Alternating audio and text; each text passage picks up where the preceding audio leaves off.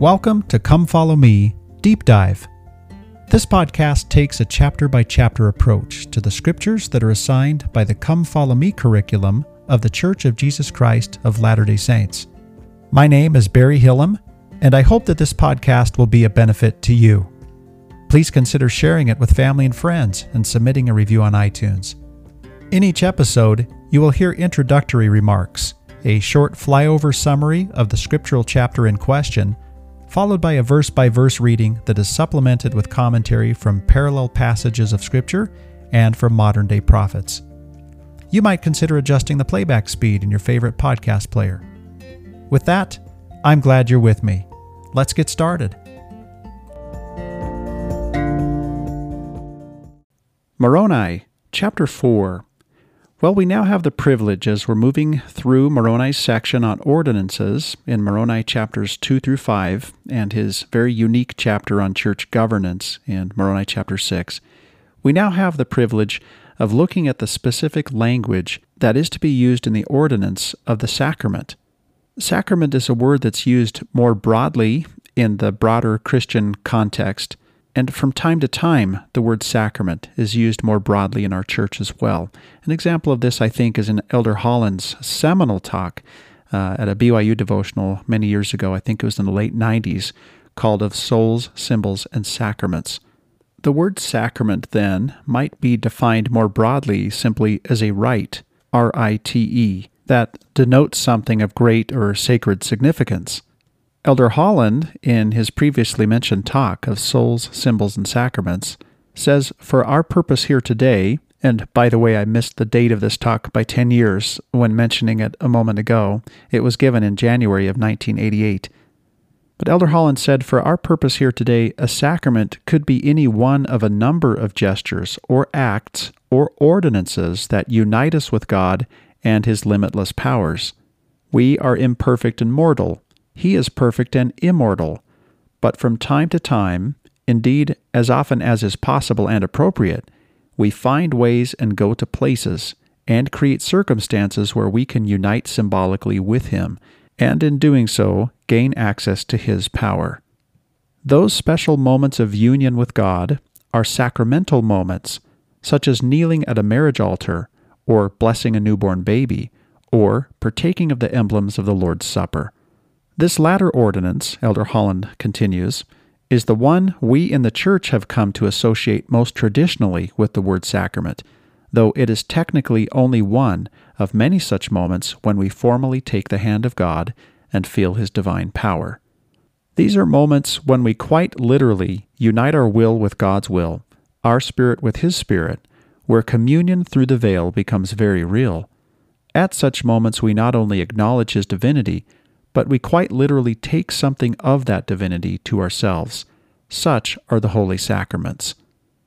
Well, the sacrament in question here, of course, in Moroni chapter 4 and in Moroni chapter 5, is the sacrament of the Lord's Supper, or the way in which Elder Holland just put it, the emblems of the Lord's Supper. This ordinance is designed in such a way, it seems, to cast our minds back to the moment in the upper room, really, and there were other moments in Scripture when the Savior did something similar. But that great moment in the upper room, when the Savior administered these sacred emblems to his apostles, he broke bread with them, blessed it, and gave it to them, and it was to cause them to consider his broken body, which would be sacrificed for them, and then by extension, of course, for us, as we read that account in John. Then, of course, he gave them a cup this cup was no doubt symbolic of the bitter cup that he was about to drink from. And this cup contained wine that was calculated to remind these disciples, and again by extension us, of the blood that was of necessity shed by this same Savior who would in that moment condescend most fully by descending below all things in the Garden of Gethsemane and on the cross of Calvary. So, as these apostles in the upper room partook of these emblems, during this moment that is commonly referred to today as the Last Supper, they participated in a sacramental ordinance in just the way that Elder Holland described it a moment ago. At such moments, Elder Holland said again, we quite literally take something of that divinity to ourselves. Such are the holy sacraments. So, indeed, we do take these emblems of his broken flesh and of his blood, and we internalize them. As a resurrected Lord, the Savior introduced the same ordinance to his disciples in the New World, and that is recorded in 3 Nephi chapter 18. Verse 1 says, And it came to pass that Jesus commanded his disciples that they should bring forth some bread and wine unto him. And while they were gone for bread and wine, he commanded the multitude that they should sit themselves down upon the earth. So his disciples are involved in this, as well as the entire multitude. Verse 3 And when the disciples had come with bread and wine, he took the bread and brake it and blessed it, and he gave unto the disciples and commanded that they should eat. Then we see in verse 4 that the same privilege was extended to the multitude. Then verse 5 said, And when the multitude had eaten and were filled, he said unto the disciples, Behold, there shall be one ordained among you, and to him will I give power, that he shall break bread and bless it and give it unto the people of my church, and to all those who shall believe and be baptized in my name. And this shall ye always observe to do, even as I have done, even as I have broken bread and blessed it and given it unto you. Then, lest they or we miss the point of what was happening during the sacred moment, the Savior told the people on that occasion, and he tells us as well, and this shall ye do in remembrance of my body, which I have shown unto you. And it shall be a testimony unto the Father that ye do always remember me. Then this connection between remembering him and the gift of the Holy Ghost, he says, And if ye do always remember me, ye shall have my Spirit to be with you. In other words, I will ultimately ascend again unto the Father, but I will stay with you. I will abide with you in the form of the Holy Ghost. And very interestingly, that phrase abide with me is used in the Road to Emmaus story, and that story as well involved the breaking of bread. So we can see from the New Testament account of this sacred ordinance and the 3rd Nephi chapter 18 account that, like with other priesthood ordinances, these ways in which we access the Savior's saving power, there is careful continuity. That continuity continues to this very day.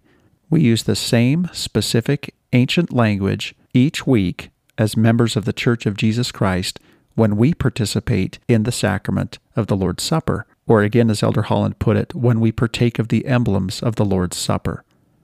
So I think when we think of it this way, when in our modern era a young priesthood holder approaches us with these very same emblems that the Savior himself broke and also offered in a cup and handed to his apostles. When a young priesthood holder approaches us with these same emblems, I think we would do well to see this young, and sometimes this young unkempt man, as a proxy for the Lord Himself, a Lord who is personally handing these sacred emblems to us through the hands of another.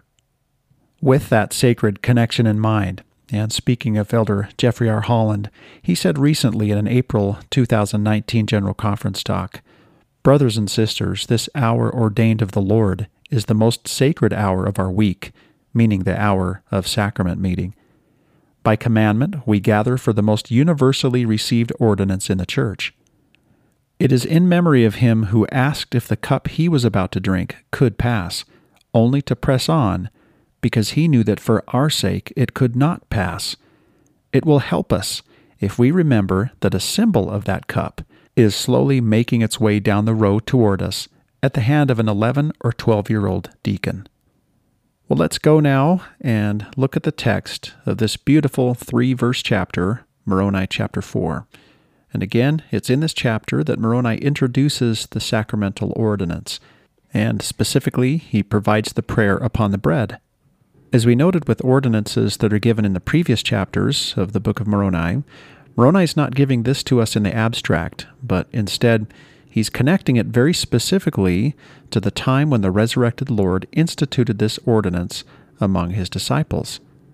It's that time that we read of just a moment ago in 3 Nephi chapter 18. So let's go now to verse 1 for a reading. Verse 1 The manner of their elders and priests now, this is continuity from the previous chapter because that's where elders and priests were ordained. So we're building upon that understanding here and speaking specifically, again, of the elders and priests of the early church that was organized by the Savior when he appeared to the Nephites. So, the manner of their elders and priests administering the flesh and blood of Christ unto the church. And they administered it according to the commandments of Christ. Wherefore we know the manner to be true, and the elder or priest did minister it. So Moroni is being very careful here to link what he's teaching to the teachings of the Lord.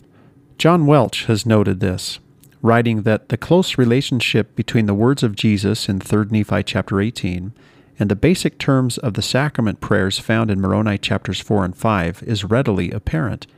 Virtually every component in the two sacrament prayers has a precise counterpart in the express words of Jesus himself. Now Moroni will continue with his specific description of what these elders do during this ordinance, and also specifically what the prayer should say. So, verse 2 says, And they did kneel down with the church, and did pray to the Father in the name of Jesus Christ, saying, O God, the eternal Father, we ask thee in the name of thy Son, Jesus Christ, to bless and sanctify this bread. So, two things it's being blessed and sanctified to the souls of all those who partake of it. And we can remember that in the account given in 3 Nephi 18, that this bread was not only given to the disciples, but it was extended to the multitude. So this bread that is to be sanctified and blessed is extended to the souls of all who partake of it. Then the prayer continues, that they may eat in remembrance of the body of thy Son. So there is the very specific connection that's being made between the broken bread in this sacred ordinance and the broken body of our Savior as he subjected himself to those who broke it. This, of course, is his great gift to us. Now, as the prayer goes on, we can see the covenantal nature of this prayer because there is a reciprocity that's taking place. It's saying that even as the Lord has done this thing for us, as he has subjected his body in this way and has allowed for it to be broken, we can make a gesture of appreciation in return for him. So there is the reciprocity. And in fact, according to King Benjamin, this reciprocal act of us always remembering him might serve to pay our debt to him. Yet, he continues to bless us because when we do this thing, which the prayer is about to describe, then he blesses us continually still with the gift of the Holy Ghost. So the prayer continues by saying, And witness unto thee. So those who have partaken of this emblem of the bread are now witnessing unto God, the eternal Father. So as it says, And witness unto thee, O God, the eternal Father. And then three very specific things are listed. Three things that we witness unto him in this moment. The first is this that they are willing to take upon them the name of thy Son. The second, and always remember him. And then the third, and keep his commandments which he has given them. So these are the three things that we commit to do in this sacred ordinance. It would seem at this point that the exchange between us and God is complete. He has done this marvelous and remarkable thing for us, and in return, we do these three things for him. And yet, at the end of this prayer, he gives us the additional transcendent blessing of his presence through his Spirit. Even though he has departed, he continues to abide with us as we abide by the terms of this particular covenant. And so the end of the prayer says, after we have acknowledged that we will do these three things, that they may always have his Spirit to be with them. Amen. There's a great deal of available commentary on all of these concepts. Elder David A. Bednar has taught fairly recently to a group of church educators that when it comes to recognizing the promptings and the guidance of the Holy Ghost, it may be even more instructive for us who have been extended this blessing of having His Spirit to always be with us, and that is the language of this prayer. It may be more beneficial for us to be cognizant of those times when we lose that influence or companionship. Because the reality of this blessing is, according to Elder Bednar, that the Holy Ghost, contingent upon our worthiness, can truly be a constant companion for us. I don't know if a transcript has been made available of that particular talk, and it may still be available somewhere on uh, the church website. If I'm remembering correctly, it took place late in 2019. In fact, if anyone is aware of uh, where to find this particular talk, perhaps you could contact me on my website. Uh, for me, those statements by Elder Bednar on that occasion with respect to the gift of the Holy Ghost were truly paradigm shifting or shaping. So that's the best I can do, at least at the moment, in um, explaining where to find them. With respect to the first of the three agreements that we make in this prayer, where we say that we witness unto God the Eternal Father that we are willing to take upon us the name of His Son, President Dallin H. Oaks has written the following Our witness that we are willing to take upon us the name of Jesus Christ has several different meanings. Some of these meanings are obvious and well within the understanding of our children. Others are only evident to those who have searched the Scriptures and pondered the wonders of eternal life. One of the obvious meanings renews a promise we made when we were baptized. Following the scriptural pattern, persons who are baptized witness before the church that they have truly repented of their sins and are willing to take upon them the name of Jesus Christ, having a determination to serve him to the end. That language is taken from Doctrine and Covenants, section 20, verse 37. When we partake of the sacrament, says President Oaks, we renew this covenant and all the other covenants we made in the waters of baptism. So, in other words, the terms of our baptismal covenant are discussed in the sacramental prayer in this way. Then Elder Oaks continues by saying, as a second obvious meaning, we take upon us our Savior's name when we become members of the Church of Jesus Christ of Latter day Saints. By his commandment, this church bears his name, and references are given there to section 115, verse 4, and of course, when the Savior discusses this issue with the Nephite disciples in 3 Nephi chapter 27. Every member, young and old, is a member of the household of God, as Paul expressed it in Ephesians chapter 2 verse 19. As true believers in Christ, as Christians, we have gladly taken his name upon us. As King Benjamin taught his people, because of the covenant which ye have made, ye shall be called the children of Christ, his sons and his daughters. For behold, this day he hath spiritually begotten you. That comes out of Mosiah chapter 5. We also take upon us the name of Jesus Christ whenever we publicly proclaim our belief in him, says President Oaks. Each of us has many opportunities to proclaim our belief to friends and neighbors, fellow workers, and casual acquaintances. A third meaning of taking upon us the name of Christ appeals to the understanding of those mature enough to know that a follower of Christ is obligated to serve him. By witnessing our willingness to take upon us the name of Jesus Christ, we signify our willingness to do the work of his kingdom. In these three relatively obvious meanings, we see that we take upon us the name of Christ when we are baptized in his name, 1, when we belong to his church, 2, and profess our belief in him, and 3, when we do the work of his kingdom. So, a clear and beautiful piece of commentary by President Oaks. And as he ends it there, there is still the implication that there are other meanings of this concept that distill upon our souls as we serve in his kingdom and ponder the wonders of his gospel. The second injunction in this prayer to always remember him is also a concept, of course, that's worthy of discussion and for which there's a great deal of commentary.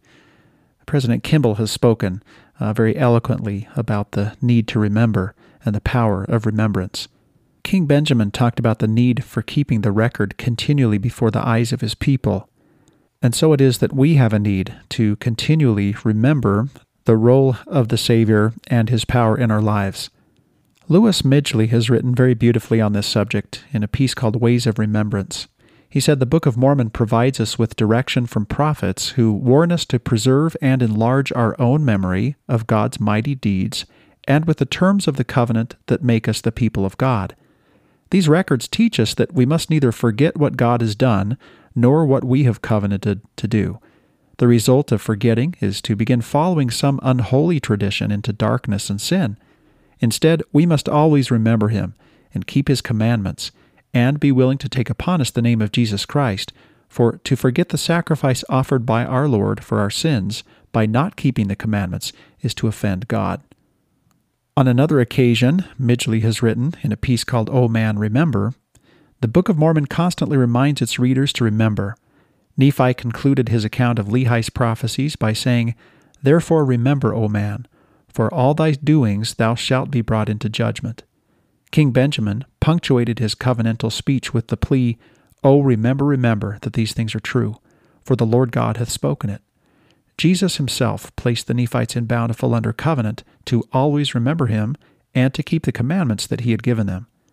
And uh, that can be seen in 3 Nephi chapter 18, verse 7, And of course, then it's rehearsed here in Moroni chapters 4 and 5. Midgley continues From numerous statements like these, it is evident that remembering is a saving principle of the gospel. Just as faith looks forward in Christ to actualize the present power of his redemption, so remembrance looks back on covenants and gifts from God and keeps the past alive.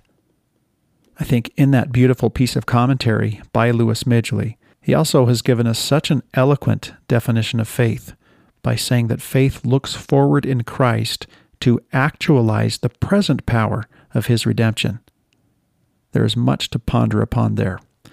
Well, the third injunction in this prayer, of course, is for us to keep his commandments, something that has been discussed already in these pieces of commentary, and which in many ways is um, our most reliable way and consistent way of demonstrating our faith in Christ. During his last moments with his apostles, in fact, the Savior spoke of the connection between loving him and keeping his commandments.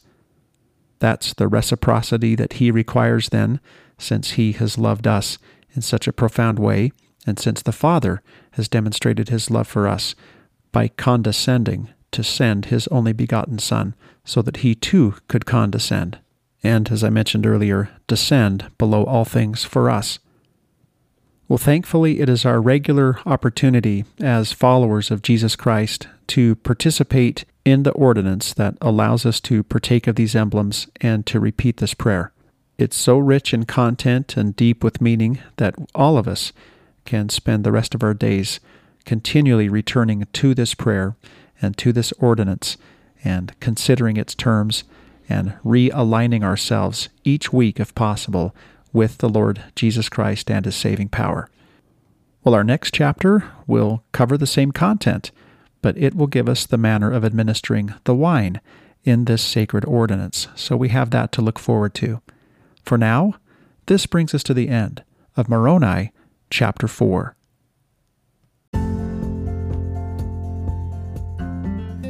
Thank you for listening to Come Follow Me Deep Dive. This podcast has recently reached 100,000 listens and has been heard in many parts of the world. I love hearing from you. If you have the time to reach out to me, as many of you have, to share episodes on social media, and to write a review on iTunes, you will greatly help my efforts to get this podcast to even more listeners and help them in their experience with the Come Follow Me curriculum. I want to acknowledge the resources that have helped me prepare this and previous episodes of this podcast. The Book of Mormon Institute Manual, Kelly Ogden and Andrew Skinner's verse by verse commentary on the Book of Mormon, and the revised edition of Thomas R. Valletta's Book of Mormon Study Guide have provided me with rich and insightful commentary. Introductions, chapter analyses, and sectional divisions are my own. Parallel passages of Scripture, as well as general conference addresses that come to mind also play a prominent role in this podcast, as do my own thoughts and writings. For them, and any errors that you find in them, I, of course, am solely responsible. I hope that this podcast has had the effect of drawing you to the scriptural text. A text that is endlessly rich with detail and generously adorned with truths that help us navigate through our own exile story and mortality. I have found, and hope that you have too, that carefully studying the Word, particularly in the Book of Mormon, has the inevitable benefit of drawing us closer to its author, Jesus the Christ. I offer my witness that His attention is fixed upon us. He delights to bless us and to honor our efforts to come to know Him better. So, have a wonderful day, keep in touch, and thank you for listening.